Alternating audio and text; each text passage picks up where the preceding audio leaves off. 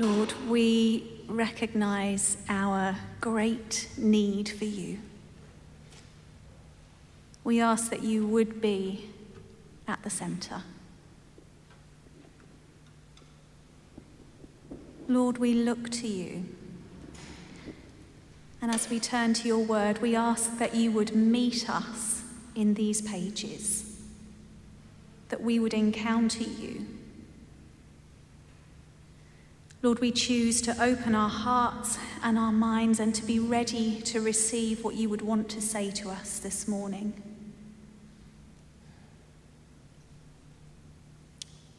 Help us to respond, we pray. In Jesus' name, Amen. Amen. Please do take a seat.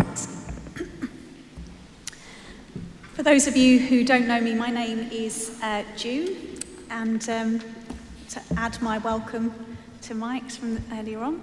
Um, okay, so we're on to uh, prayers of thanksgiving in our sermon series on prayer. Now, when you watch a TV drama, they often give you a recap of what's happened um, before. So I, I, would need a deep American voice really to pull this off, but they would say something like previously in the history of Israel. Um, so that's, that's what we're looking at today, is just thinking about what's happened before, and then we'll, we'll come on to our reading. Hannah, uh, who's the kind of main character in our story, is married to Elkanah. Sadly, she is not the only one. Elkanah has two wives, and this isn't the Bible condoning bigamy, by the way. We see time and time again through scripture when a man marries more than one woman, it doesn't lead to a, and they all lived happily ever after. And that's exactly the same in this situation. Elkanah is also married to Peninnah. Peninnah can have children, Hannah can't. Elkanah loves Hannah more than he loves Peninnah. Peninnah taunts Hannah because she can't have children. So Hannah goes to the house of the Lord and she pours out her soul in anguish before the Lord. She prays that if only God will give her a son, she will give the child back to God. Her prayer is answered. She gives birth to a son who she calls Samuel. Hannah weans him and then she takes Samuel, her only son, and she gives him to Eli, the priest. It will now be Eli who takes care of Samuel and not Hannah. She has given her child to God. And that brings us to our reading, which is 1 Samuel 2, verses 1 to um, 11. Yes, so if you want to bring the Bibles round, um, it is helpful to, I know we have them, the readings on the screen, but it is helpful to have a Bible, whether it's on your phone or, um, you know, old fashioned paper version, um, just to make sure I'm not making it up as I go along, you know, to, do double check that I'm, I'm reading it right. So, as I say, we're in um, 1 Samuel chapter 2, verses 1 to 11. And in the church Bibles, that's on page 272. Page 272. And it reads Then Hannah prayed and said, My heart rejoices in the Lord. In the Lord, my horn is lifted high. My mouth boasts over my enemies, for I delight in your deliverance. There is no one holy like the Lord. There is no one besides you. There is no rock like our God. Do not keep talking so proudly, or let your mouth speak such arrogance, for the Lord is a God who knows, and by him deeds are weighed. The bows of the warriors are broken, but those who stumble are armed with strength. Those who were full hire themselves out for food, but those who are hungry are hungry no more. She who was barren has borne seven children, but she who had many sons pines away. The Lord brings death and makes alive. He brings down to the grave and raises up. The Lord sends poverty and wealth. He humbles and he exalts. He raises the poor from the dust and lifts the needy from the ash heap. He seats them with princes and makes them, an in, makes them inherit a throne of honour. For the foundations of the earth are the Lord's. On them he has set the world. He will guard the feet of his faithful servants, but the wicked will be silenced in the place of darkness. It is not by strength that one prevails. Those who oppress the Lord will be broken. The Most High will thunder from heaven. The Lord will judge the ends of the earth. He will give strength to his king and exalt the horn of his anointed. Then Elkanah went home to Ramah, but the boy ministered before the Lord under Eli the priest. This is the word of the Lord. Thanks be to God. Okay, well, let me start um, with a quote from a very highbrow, heavyweight theological source, Lark Rise to Candleford. Uh, it's a period drama for those of you who don't know. Um, there's a character in, in um, the drama that says, To love is to lay ourselves open to loss. That is the deal we make with ourselves because it is worth it. To love is to lay ourselves open to loss. That is the deal we make with ourselves because it is worth it. And this morning, as we consider our reading, I just want to acknowledge that today may be a challenge for some of us. And this reading may be a challenge for some of us, whether it is about loss whether it's about challenges within family dynamics, whether it's about infertility, all of these things can be massively challenging and painful. And so I want to encourage us to be kind to ourselves and to one another. If you need to zone out for a minute and just focus on your breathing or something else, or take a moment, that's absolutely fine. Please do that. Um, also, there will be prayer available at the end of the service, so if something touches a, a nerve and you'd like to pray with somebody, then please do seek somebody out um, at the end of the service. So, uh, this, uh, this sermon is entitled Prayers of Thanksgiving. Um, I'd like to suggest that God in this passage is doing something much deeper and more loving than simply getting Hannah to say her pleases and thank yous. Immediately before Hannah gives thanks in our reading, she gives her child. She gives the answer to her deepest prayer, her deepest longing, back to the God who has answered that prayer. And so, as I've been thinking about this reading, I've really been puzzling. Why is it that Hannah gives thanks after she's given away the answer to her prayer? So, this is what I'd like us to consider today. Why is Hannah giving thanks in such difficult circumstances? What is God up to here? And we're going to cover four points. Uh, you know, I like my alliteration. Uh, so those four points are released to rejoice, revering the God of reversals, revealing a future reign, and relying on the rock. So, released to rejoice.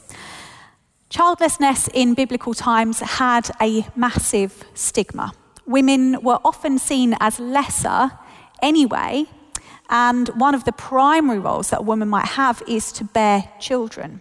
Having lots of children was also about financial security, a bit like paying into your pension. Um, who would run your family business when you no longer could? Who would look after you in your old age? So, why does Hannah, who has just given away the answer to her prayers, then give thanks to God in the, in the way that we've just seen. I wonder whether you've ever had a deep longing that became so huge that it flavoured everything about life. It might be a desire for a child, or to be married, or for your dream career.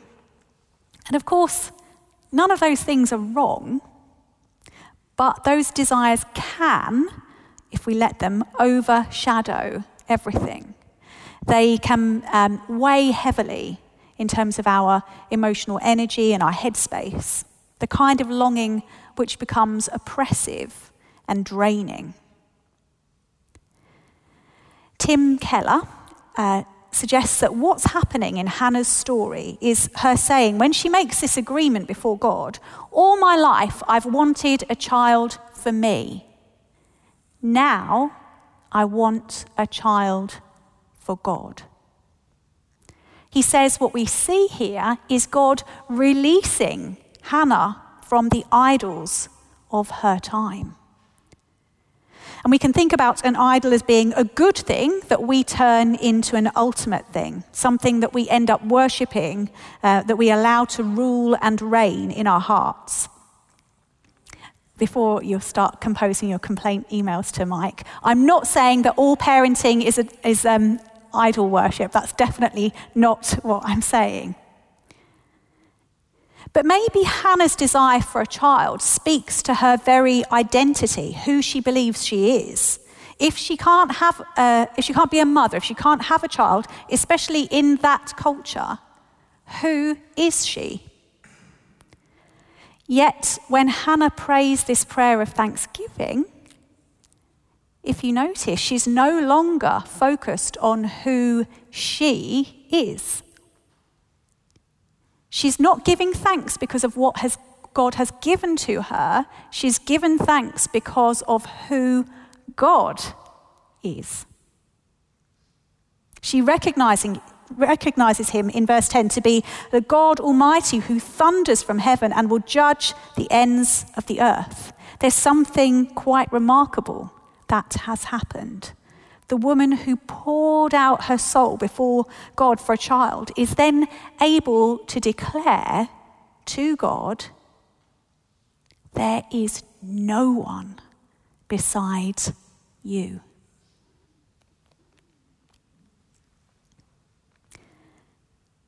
Hannah's prayer starts with these words My heart rejoices in the Lord. In the Lord, my horn is lifted high. Now, this mention of horn um, relates to strength. So, um, a different translation, the Common English Bible, translate that, translates that phrase as, My strength rises up in the Lord. And as was often the custom at that time, actually, Hannah's prayer is bracketed with this idea of strength, both in verse 1 and in verse 10. Hannah is not describing feeling drained, consumed, or oppressed by her longing.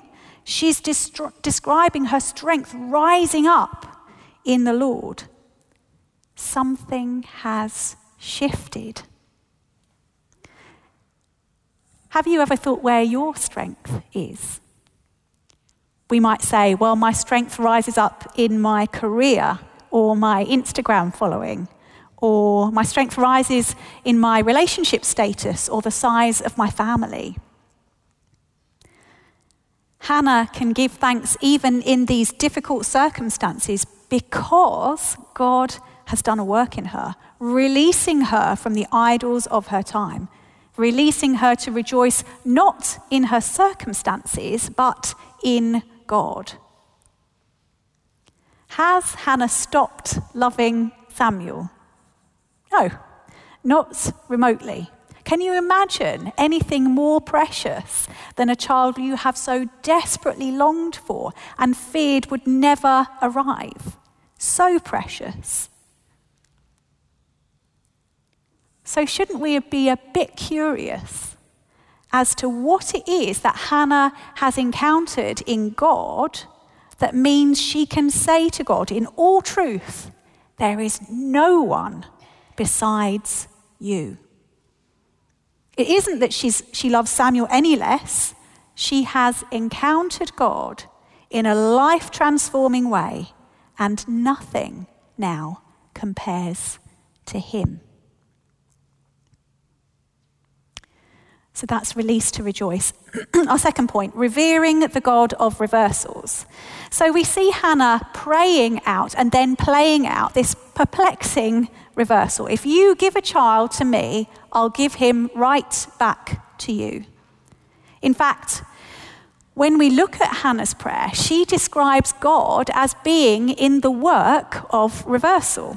Have a look at this. The warriors are unarmed, but the weak are given strength. The full are hungry, the hungry are full. The barren woman has children, the mother pines for them. Death and life, poverty and wealth, humbling and exalting. This kind of reversal can be a bit unnerving. Um, when my brother started going out with his partner, um, before I met her, he said, Oh, you'll really like her. She's shorter than you. I am very short. Um, and, uh, and she is shorter than me. And it was really unnerving because I'm usually the shortest person in the room, shy of ch- some children, not all children. Um, so it was actually quite unnerving to not be the shortest person in the room. And I think we can find discomfort in this reversal. We might feel a bit of discomfort of the way Hannah talks about her enemies. In verse 1, my mouth boasts over my enemies. We recognize that she has really suffered at the hands of Peninnah. But we don't want to enjoy our enemy's downfall. We know Jesus tells us to love our enemies. So, what is God up to here? I think what we see is a clear sense of God being ultimately in control. In the previous chapter, chapter 1, we're told that God had closed Hannah's womb. We recognize the pain for Hannah is really significant. Yet it does seem to be that at that time it was God's will that she didn't have children. I think we need to be really, really careful about our understanding of suffering and unanswered prayer. I'm sure some of us will have heard teaching that says, that says things like Christians are never meant to suffer, that it's a lack of faith or a hidden sin which causes prayer to be unanswered. But I'm not sure that the consistent narrative of Scripture supports those beliefs. God's plan in this story is that Hannah at that time was unable to have children. Excruciatingly painful for Hannah, though that was. Suffering isn't straightforward. So rather than offering cheap answers, we need to be able to show dignity to those who are suffering or wrestling with unanswered prayer, with the recognition that these things are complicated. God has a much, much more loving agenda than simply to give us everything we ask for. Peninnah gloated that she could have children and Hannah couldn't, as though Peninnah could somehow take the credit. But it is God who allowed Peninnah to have children. Beware, Peninnah, because things change. Sometimes, in the blink of an eye, we lose the skills we once had Somebody else gets the upper hand. There is a fragility to life. Things we thought were firm crumble under our feet. Our idols are ineffectual.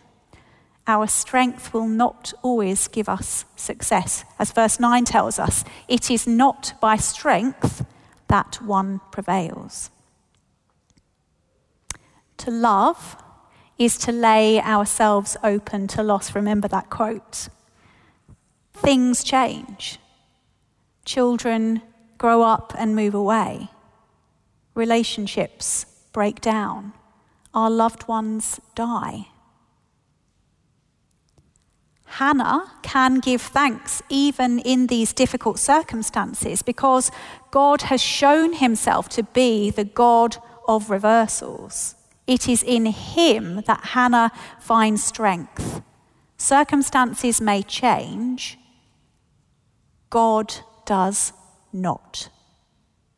So Hannah can say to God, There is no one besides you.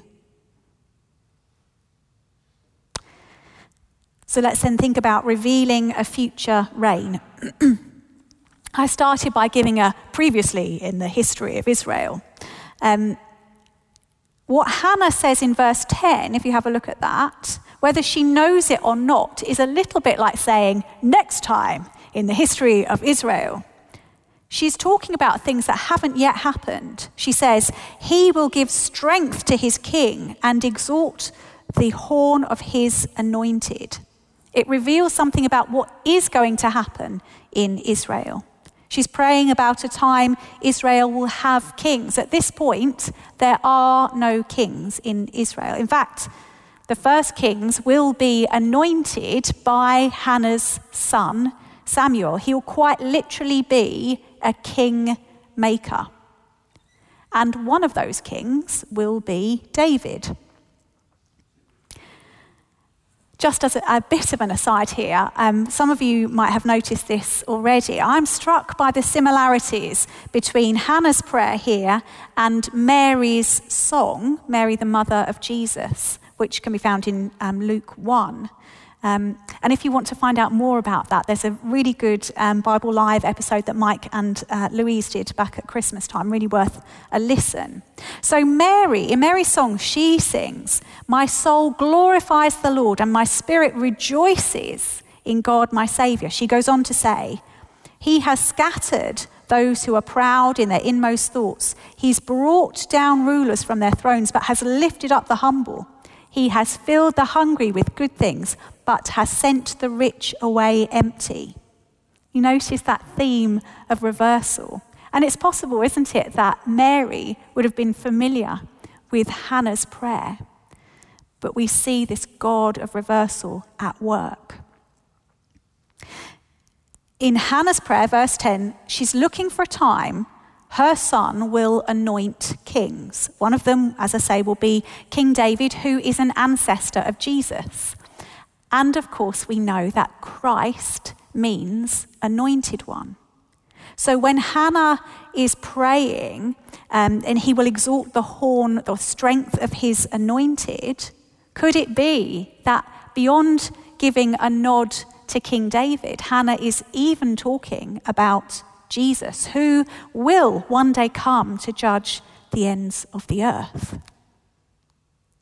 Hannah can give thanks even in difficult circumstances because she believes that God is working out his plans and purposes. The future is secure. So Hannah can say, There is no one besides you. And finally, then, relying on the rock. In verse 2, Hannah declares, There is no rock like our God. There is no rock like our God. I wonder if we can say that in our own lives. He is what is stable and sure. Or are we relying on other things? Remember our quote to love is to lay ourselves open to loss except when it comes to God. God might ask us to lay things down, and so there's a loss from that perspective. But when we follow God, we are never at risk of losing Him. His love, His mercy. There is only one who is solid, reliable, secure enough for us to build our life on. The idols of Hannah's time, the idols of our time, will let us down. They cannot consistently meet our longings. There is no rock like our God.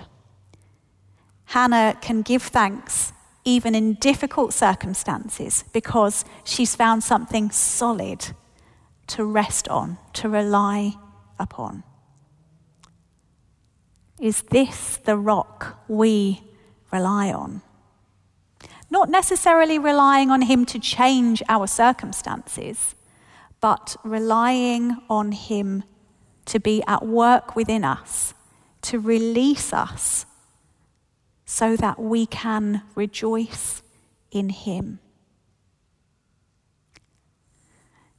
This God of reversals, He seeks out the marginalized, those scorned by society, and He honors them.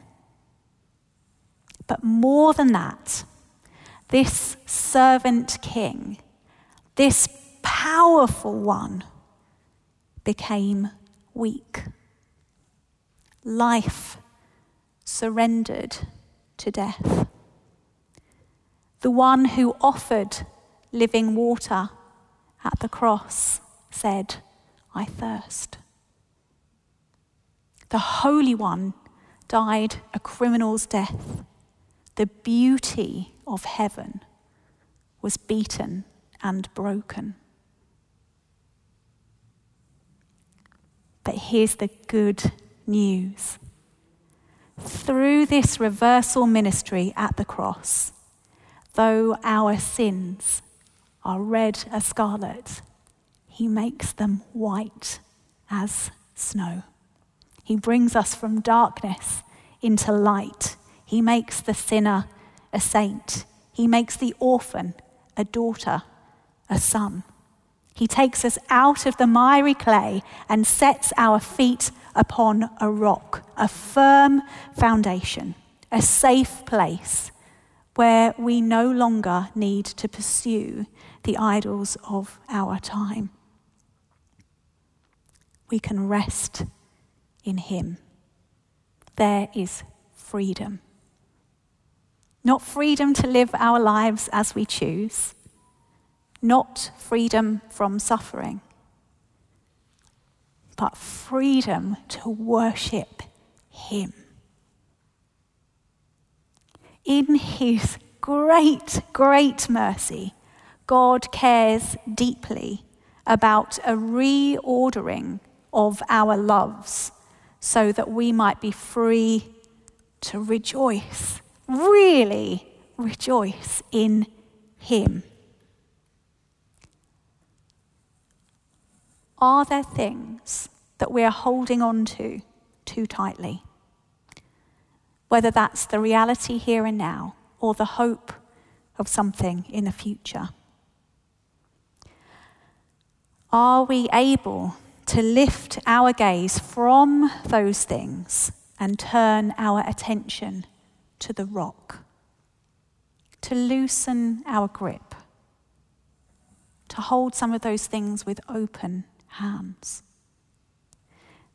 Counterintuitively, if those things that we're trying to hold on to are relationships, as we loosen our grips, we might actually see an improvement. There's a release from pressure and expectation. So, what if we could open our hands and invite God to reorder the loves in our life? What if we could cry out to God with everything that we are for freedom?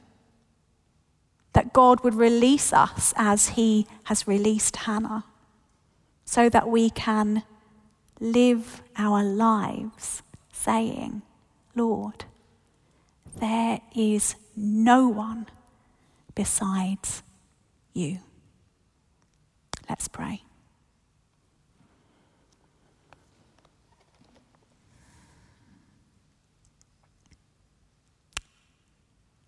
Lord God, we worship you. We recognize your worth. But we know that there have been times that we've placed other things in front of you, where we've desired things more than we've desired you. And Lord, we ask that you would forgive us.